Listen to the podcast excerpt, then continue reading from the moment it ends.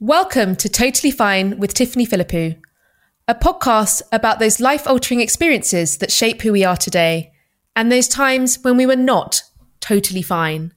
I'm your host, Tiffany Philippou, and I've written a memoir, Totally Fine and Other Lies I've Told Myself. Each episode, I'm joined by a guest who'll tell me their story about a time that they pretended to be totally fine. I know what it's like to pretend to be okay, and that's what my book is about. After my boyfriend Richard died by suicide, I spent most of my 20s pretending that this never happened. I know that it's not just what happens to us, but the stigma we feel and how we suppress it that's the real problem. So here's why we're having these conversations to quiet the shame monster and to remind us that we're not alone.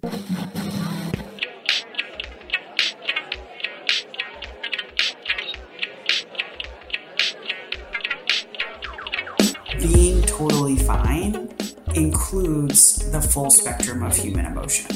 Like you are supposed to sometimes be sad and angry and disappointed and grieving, unfortunately. Why do you think when we know that, we still have that urge to not sit still? Well, it sucks. Like who wants to who wants to just sit and think about whatever horrible thing has happened to them? This idea that there are these stages that you walk yourself through and then bye bye grief is just false. And I think it creates a lot of unnecessary pain and confusion.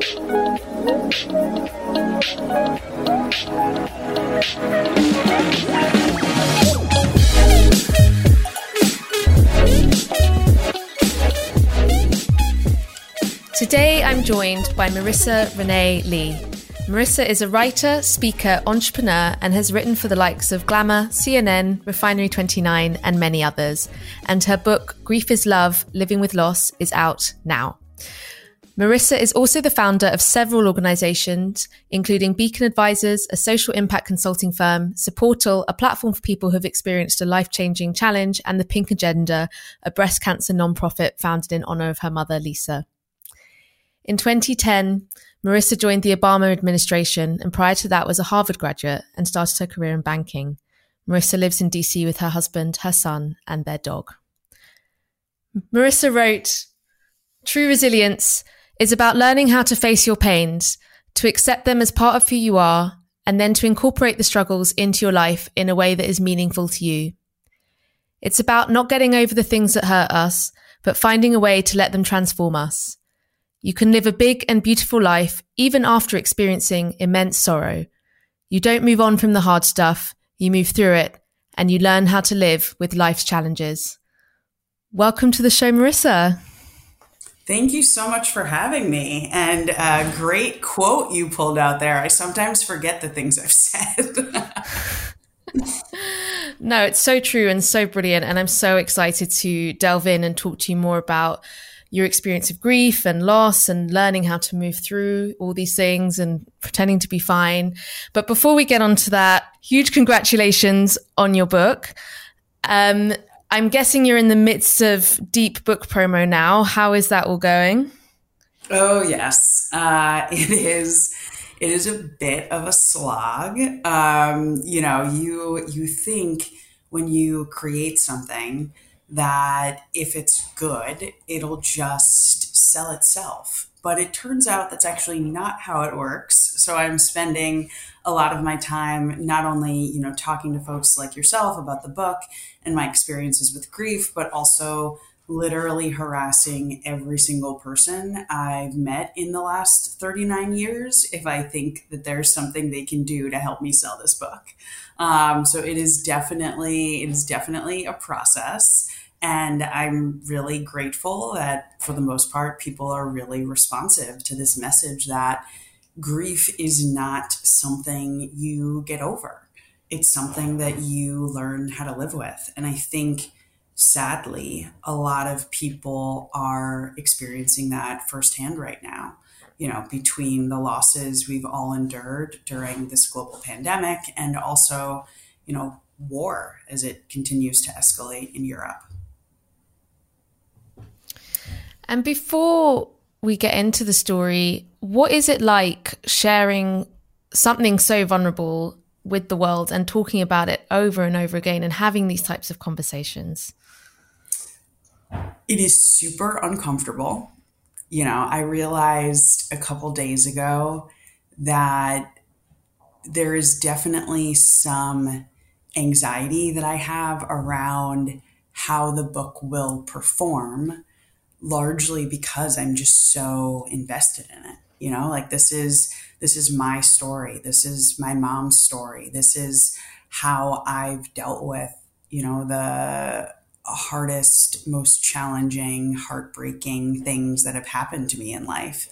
And because writing, thankfully, comes really naturally, even writing about the hard things, I didn't really process that part of it, you know, the public exposure part of it, I guess, as I was writing the book. But now that I am in the business of selling the book, you know, seeing how people do and don't respond, you know, I'm realizing that that's something that I can't take personally, even though it's a deeply personal story.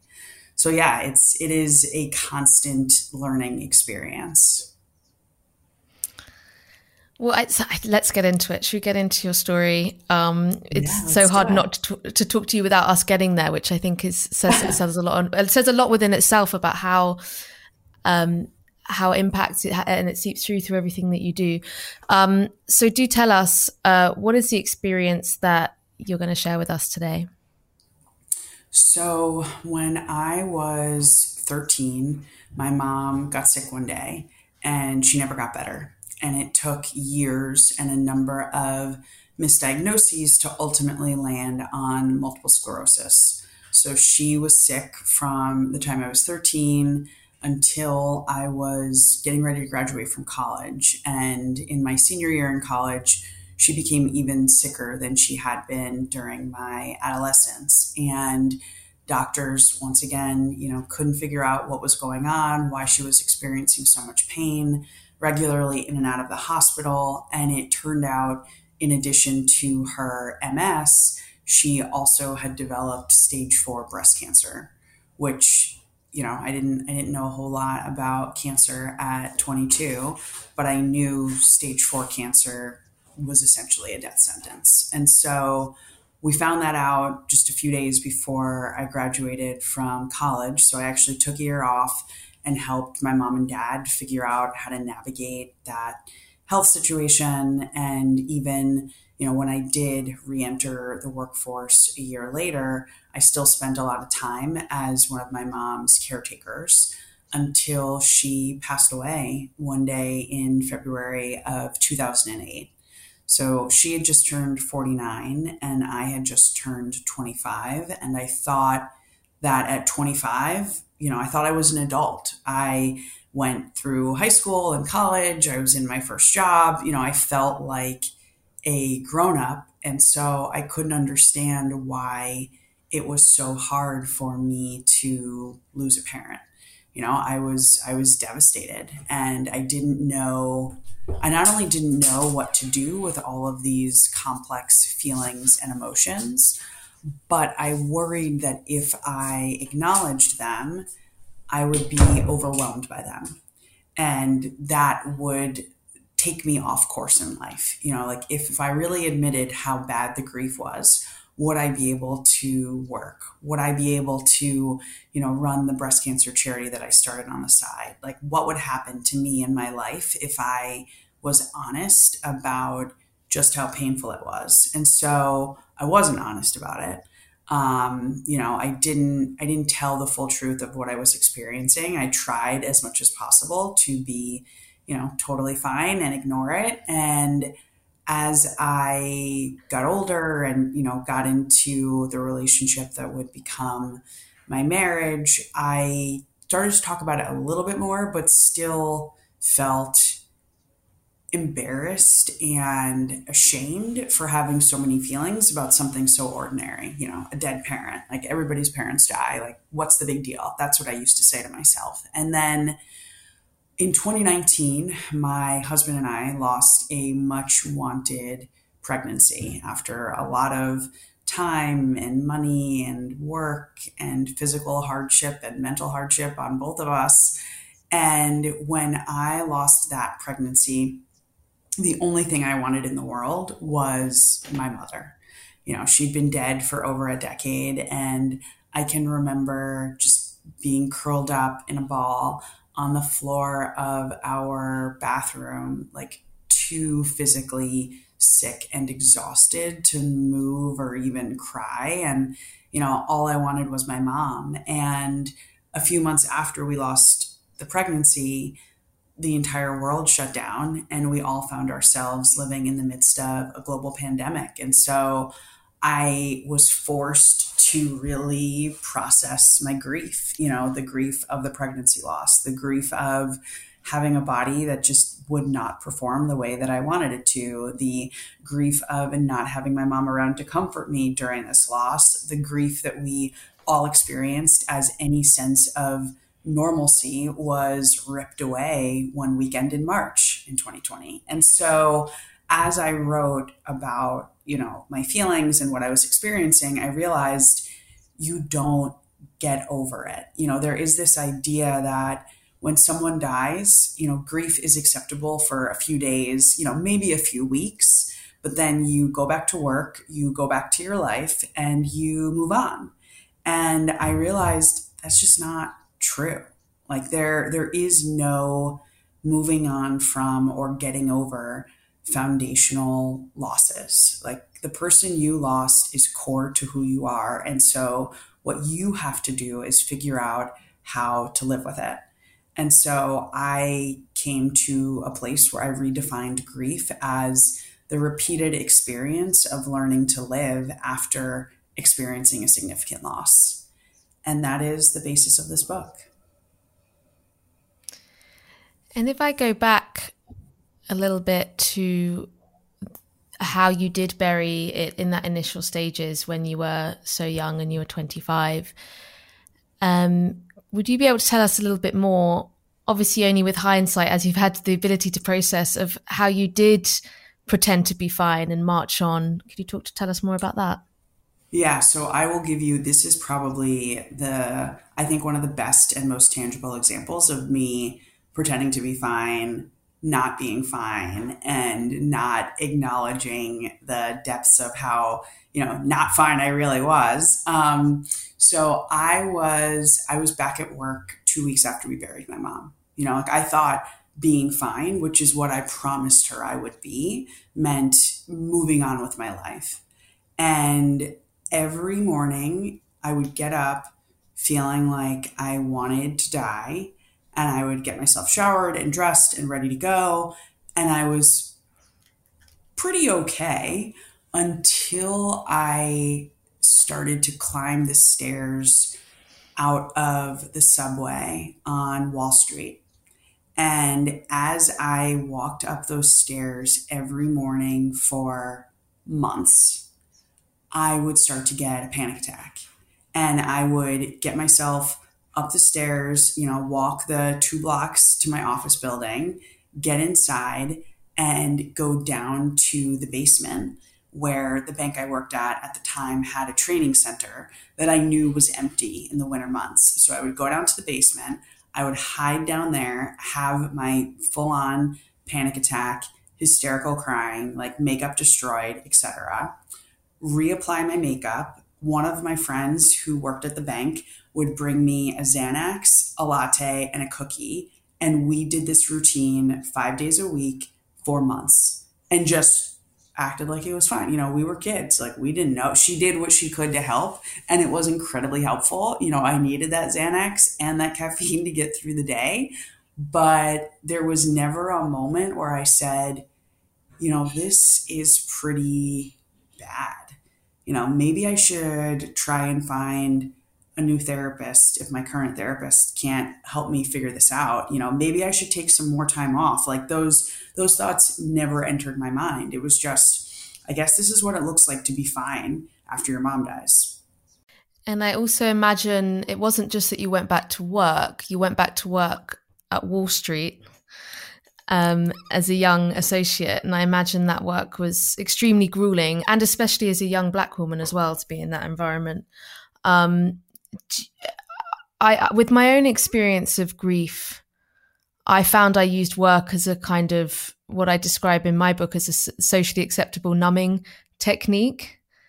Is that something? And when I was reading your book, I, I, I, I, well, I'm going to ask whether that's something you would say you did as well. But it came through to me reading that that's something that perhaps you also did. Oh, I absolutely did that, and it was something that even before I went through the processing of you know everything that I wrote in the book, when we lost our pregnancy in 2019, I knew that I could use my work as a place to hide. Uh, that's that's always how I thought of it. You know, even when even when I was a kid and you know not processing the challenges that come with a sick parent, instead of dealing with those challenges, you know, and maybe working them out in therapy or something like that, I threw myself into being the best kid at everything you can imagine. You know, I started my first nonprofit before I could drive. Like I was going to crush it, uh, you know, professionally, at least what professionally was when you're in high school, um, no matter what was going on with my mom. And because that was that was the like sort of early ethos and my, one of my first coping mechanisms for dealing with hardship I absolutely did the same thing when she died.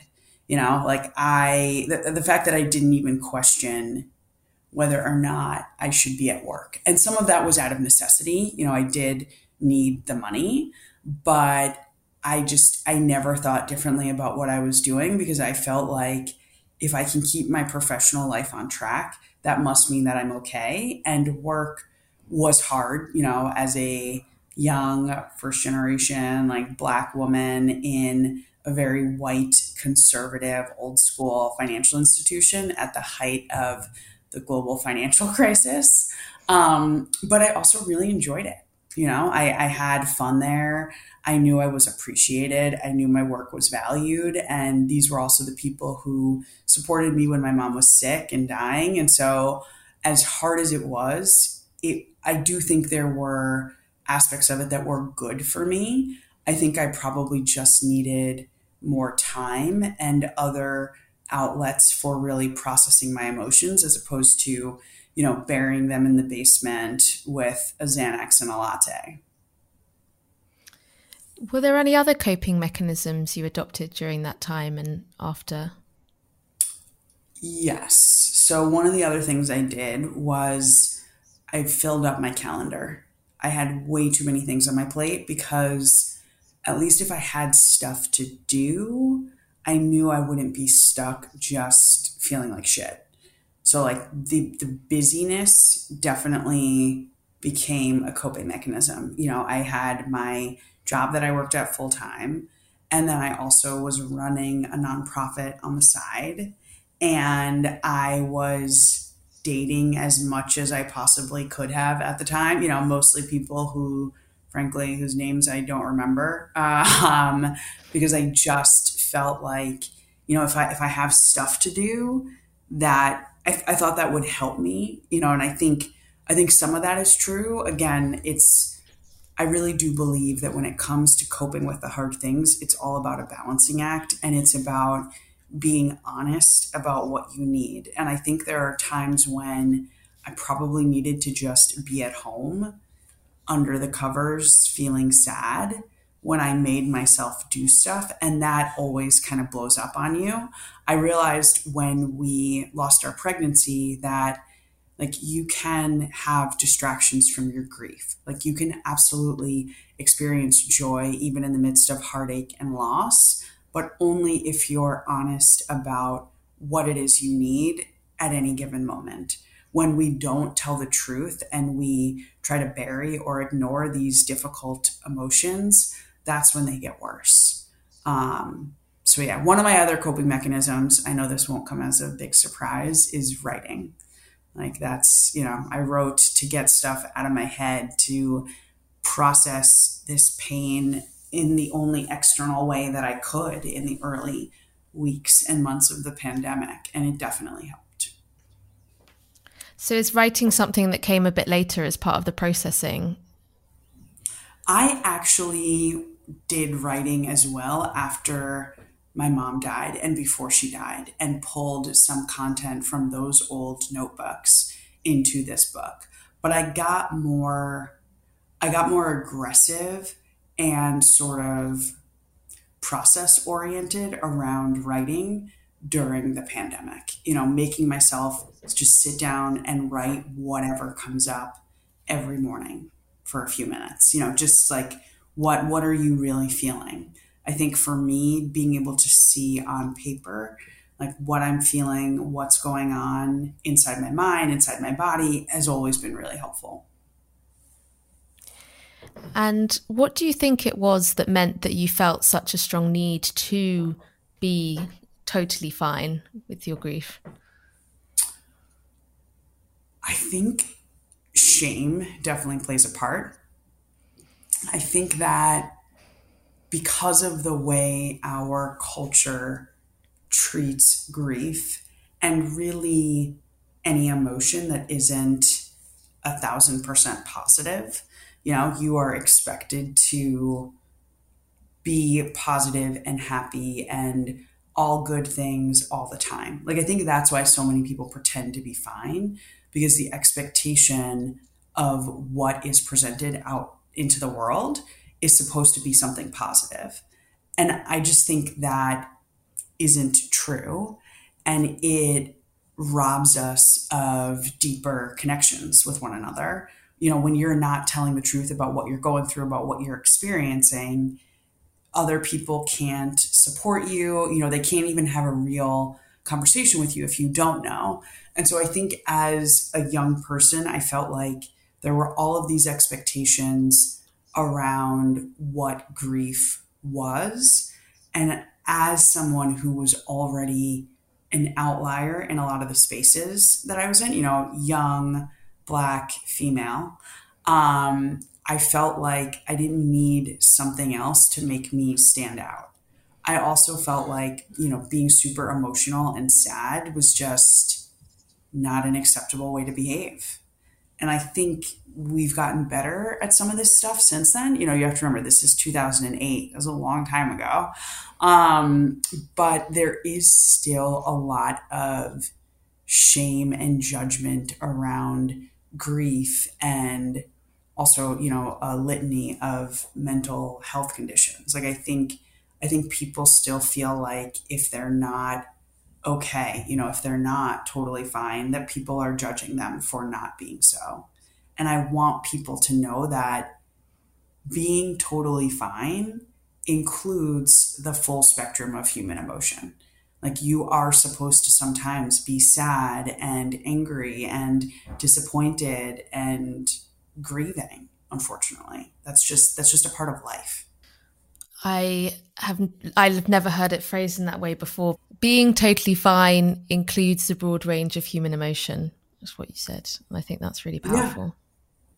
Yeah, yeah because i mean the thing that i think is really important for people to understand is you know we are born, we arrive with a baseline set of emotions, and half of them, like fear and sadness and anger, are things that we judge as bad.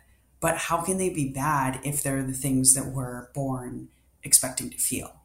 Um, so I just I want I want to debunk the idea that totally fine means totally positive all of the time because it's just not true. So let's talk a bit about the moments before the processing. So it sounds to me like the pandemic, the big, the, the, the great pause that was inflicted on all of us was really the time that this happened for you. Can you tell us more about that? Yeah, I I thought because I had gone through the loss of my mother that I would know exactly what to do and I would know exactly what I needed on the other side of this pregnancy loss. And it just wasn't it wasn't working. You know, like I was accessing therapy. I was getting rest when I could. I was working out. I was journaling. You know, I was doing all of the things. I was checking all of the boxes.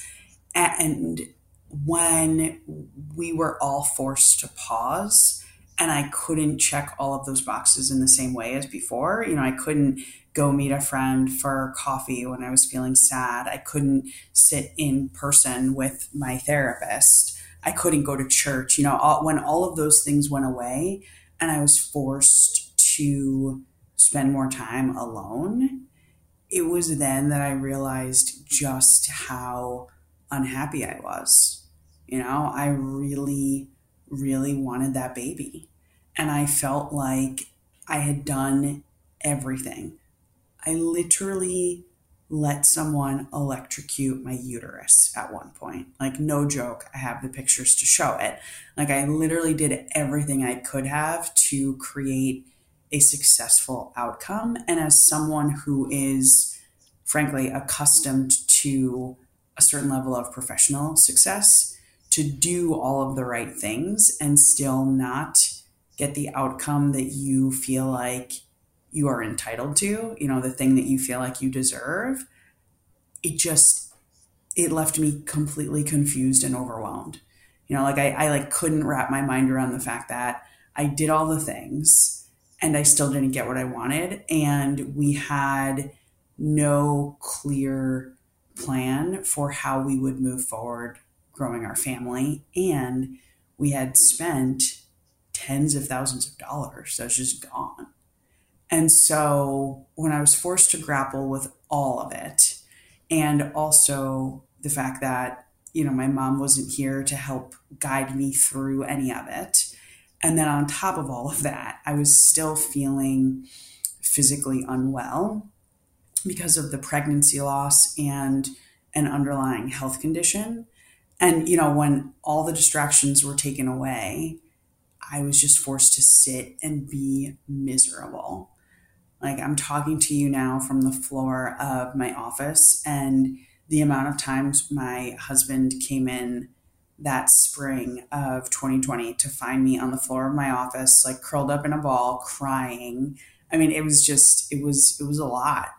And then when you add to all of that, everything that was happening by late spring around race in this country and the murder of George Floyd, like I realized I had a lot of things to process and I had a lot of things to say. And so I I wrote and I wrote and I wrote. And eventually there was an article that went somewhat viral about how we don't get over these things. And that led to the book that people can now buy. Um, but it was it was definitely a process, and it, honestly, it was a lot of me just being honest about what I was feeling, even if every day for a while I was just feeling miserable. And as you said, I think that honesty is so important or integral to part of the process. It's almost where it all begins. Exactly. Exactly. Telling the truth about your experience even if you can only tell it you know to yourself via writing it down in a notebook or a journal i just think is so important.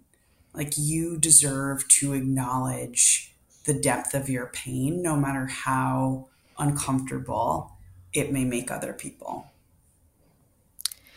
And something you brought up, which I noticed before, is you talk you talk about racism as a form of grief, and and and so our listeners can understand what you mean by that. But also, it seems like there was an honesty and confronting that also happened with that realization as well during this yeah. time. So, yeah, can you tell us more about that? Yeah, I realized as we watched George Floyd's murder and everything that unfolded afterwards, you know, when you think about the rallying cry, Black Lives Matter, like what folks are really asking for is sadly for their lives to truly matter, like for this country to assign like real love and value to Black life. you know, people only really seem to pay attention to Black culture and Black death. And so I came to view racism and the pain of racism as another form of grief. Because fundamentally you know i am i am an american. I am multiple generations an american but there are still spaces and places and millions of people who don't see me on my own as a valuable human being. And to know that there are people who just don't forget about don't like me, but who actually hate me and are perfectly comfortable with the racist systems and processes that govern so much of our life in this country. Like there is pain in that because there's no, just like the loss of my mother, like there's no escape from it. You know, like it is simply a fact of my existence that there are spaces and places where you know, my white husband and I have to be more aware and more careful because of my race. And that's heartbreaking. And I think the antidote both to, you know, the pain that I feel for my mom not being here and the pain of racism is love. Like black people choosing self-love in the face of racism and discrimination is the only way that we've lasted in this country since 1619. Um, you know, me choosing to continue to love my mother and not only all that she's given me, but her continued presence in my life, even beyond the grave. Like, love is the answer. There, there isn't really another option, I don't think. I agree. And it's so beautiful when you talk about love continues on even after the person dies. Um, and so you're beyond pretending to be fine. You've admitted to yourself the honesty. You've um, talked so eloquently about love is grief. Um, how do you view and think about these the grief and the experiences now? So now with grief, I tell the truth and I I spend more time being quiet when hard things happen. You know, I know that while it may feel better in the short term to throw myself into work or other activities or you know friendships, etc., I know deep down that one of the most important things that I can do for my grief is to just sit still and process whatever it is that is happening for me, you know, whatever it is I'm experiencing and not ignore it. Because I will tell you the one thing that I've learned through all of this is that the sooner we accept and give some acknowledgement to difficult emotions, the sooner they pass you know, like the only guarantee about feelings is that they're temporary. Why do you think when we know that we still have that urge to not sit still? Even after all the things we've experienced it still happens right? What what is that about well, it sucks. Like who wants to who wants to just sit and think about whatever horrible thing has happened to them? You know, whether it's someone, you know, ignored you at a bar or a restaurant because of your race or, you know, it's your dead mom's birthday and she should be 65 today and instead she's been gone for 15 years or, you know, every once in a while my son will do something and, and it'll instantly make me think of my mom and I'm both happy and sad. And it's just, it's really hard being with difficult emotions because we're not we're not trained to do it and, and i think anything that is a deviation from what we've become accustomed to is always challenging like when you do a new workout or something like that you know like you're you're utilizing new muscles and we have this sense that we aren't supposed to feel bad so i think we often make it worse by judging ourselves so there's like the the baseline discomfort that nobody wants to sit with because it's uncomfortable and it sucks. Then there's the judgment that you often put on top of it.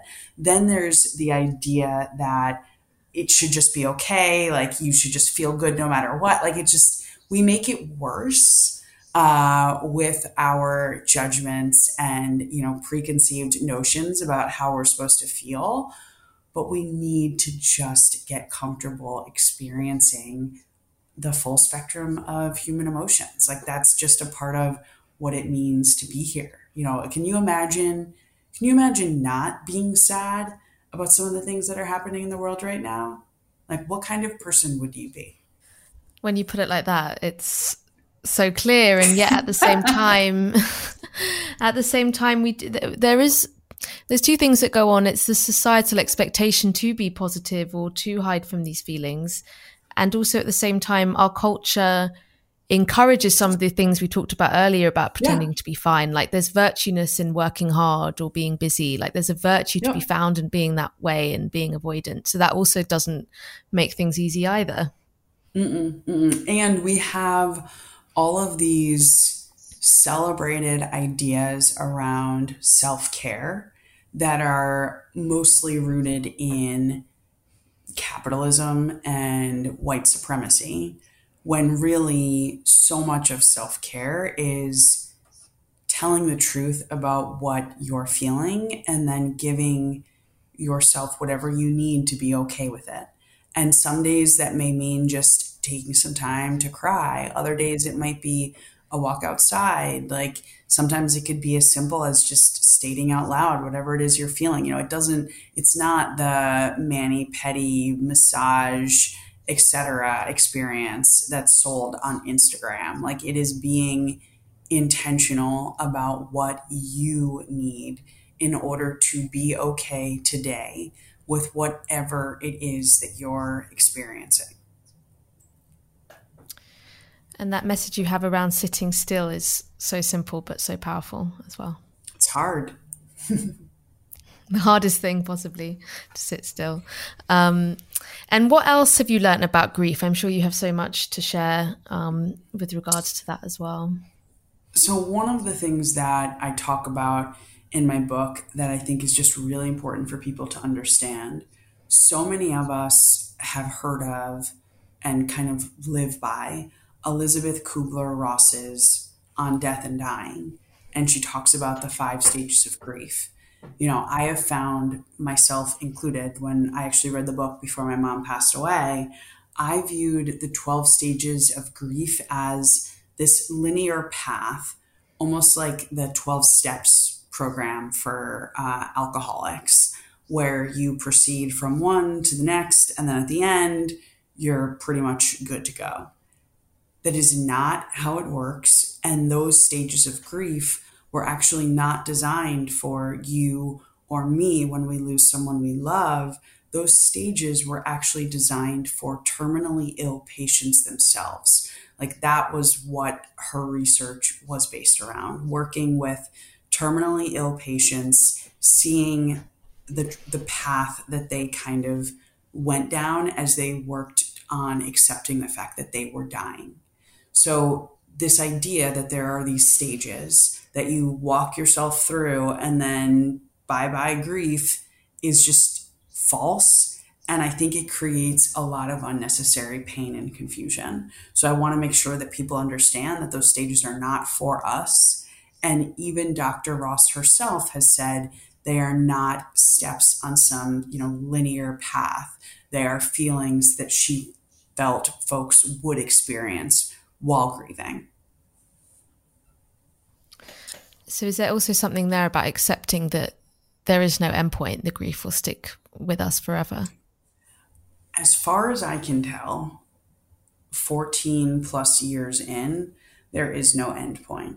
And what I will say is, you know, my grief in the immediate aftermath of losing my mom was way worse than it is today. So it has definitely gotten easier over time, but there are still moments where my grief will completely knock me out all these years later.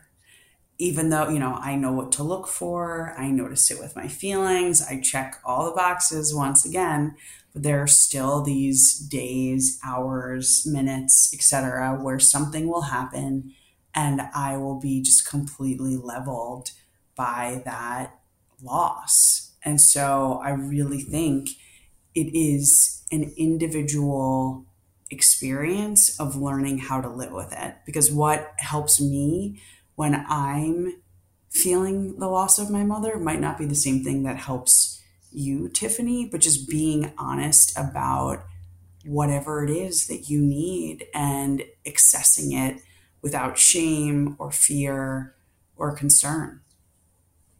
That's how we live with it. Well, thank you so much for sharing your story with us and for writing your book as well, because as you say, it's such an individual journey, but to read others' experience and hear other people's stories is such a powerful way for people to, yeah, uh, start their own process of honesty around their own experience and work out what they they need. So, thank you so much. Thank you. Absolutely. Thank you for having me. This was great. We have one little question that we ask at the end uh, to okay. all our guests. As we said earlier, despite knowing all of this about we need to sit with our difficult feelings, pretending to be fine is something we do on a daily basis. Do you have any recent small examples you have of of, of something you've done uh, where you've pretended to be fine and, and you weren't? I've gotten really good at just telling people exactly what's going on in my life. I'm having a really hard time coming up with one. I'm sorry. I feel like it. No, I mean, no, I mean, say more. So, do you now live a life where you are so honest constantly that it's just not something you're pretending anymore, even in small little daily ways? Yeah, I I truly can't think of anything. You know, like I thought I would have something around new parenthood um, that has absolutely been a challenge in a lot of ways, but I've been honest about the challenges that have come with it, you know, whether we're talking about sleep deprivation or the shift in identity from just being Marisa to now also being Marisa Bennett's mom.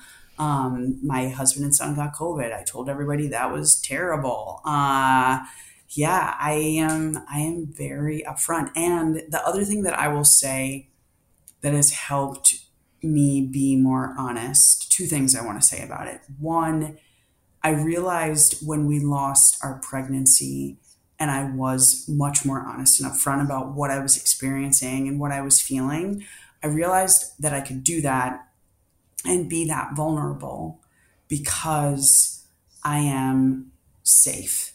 Like one thing that we never talk about in regard to vulnerability is safety. Like you can't be vulnerable and put it all out there and, you know, just be honest about your day to day experiences, especially the hard ones, if you don't feel safe.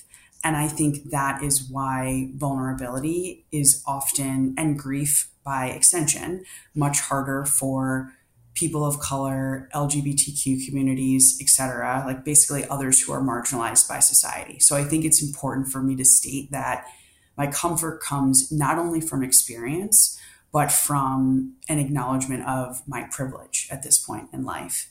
And I, I also try to be proactive about the things that I think are going to be challenging. Like my mom's birthday is February 18th. She died 10 days later.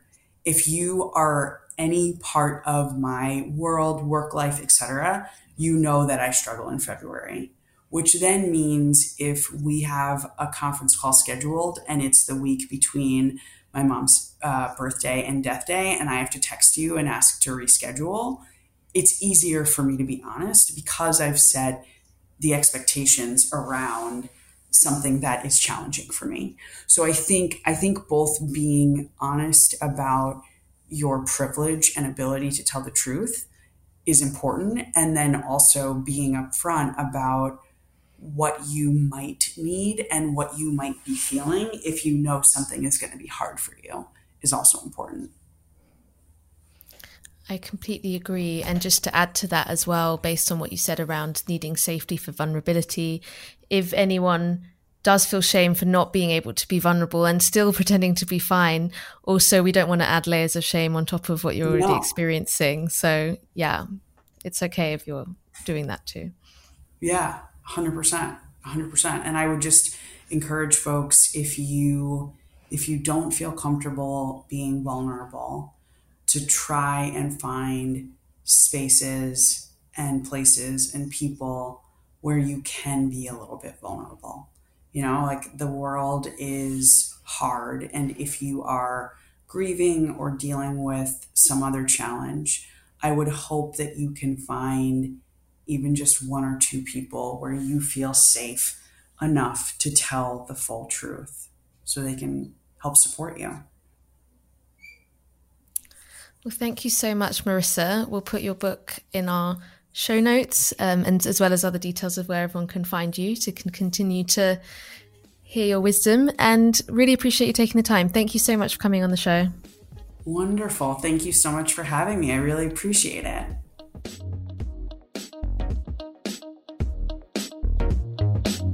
Thank you for listening to Totally Fine with Tiffany Philippou, hosted by me, Tiffany Philippou.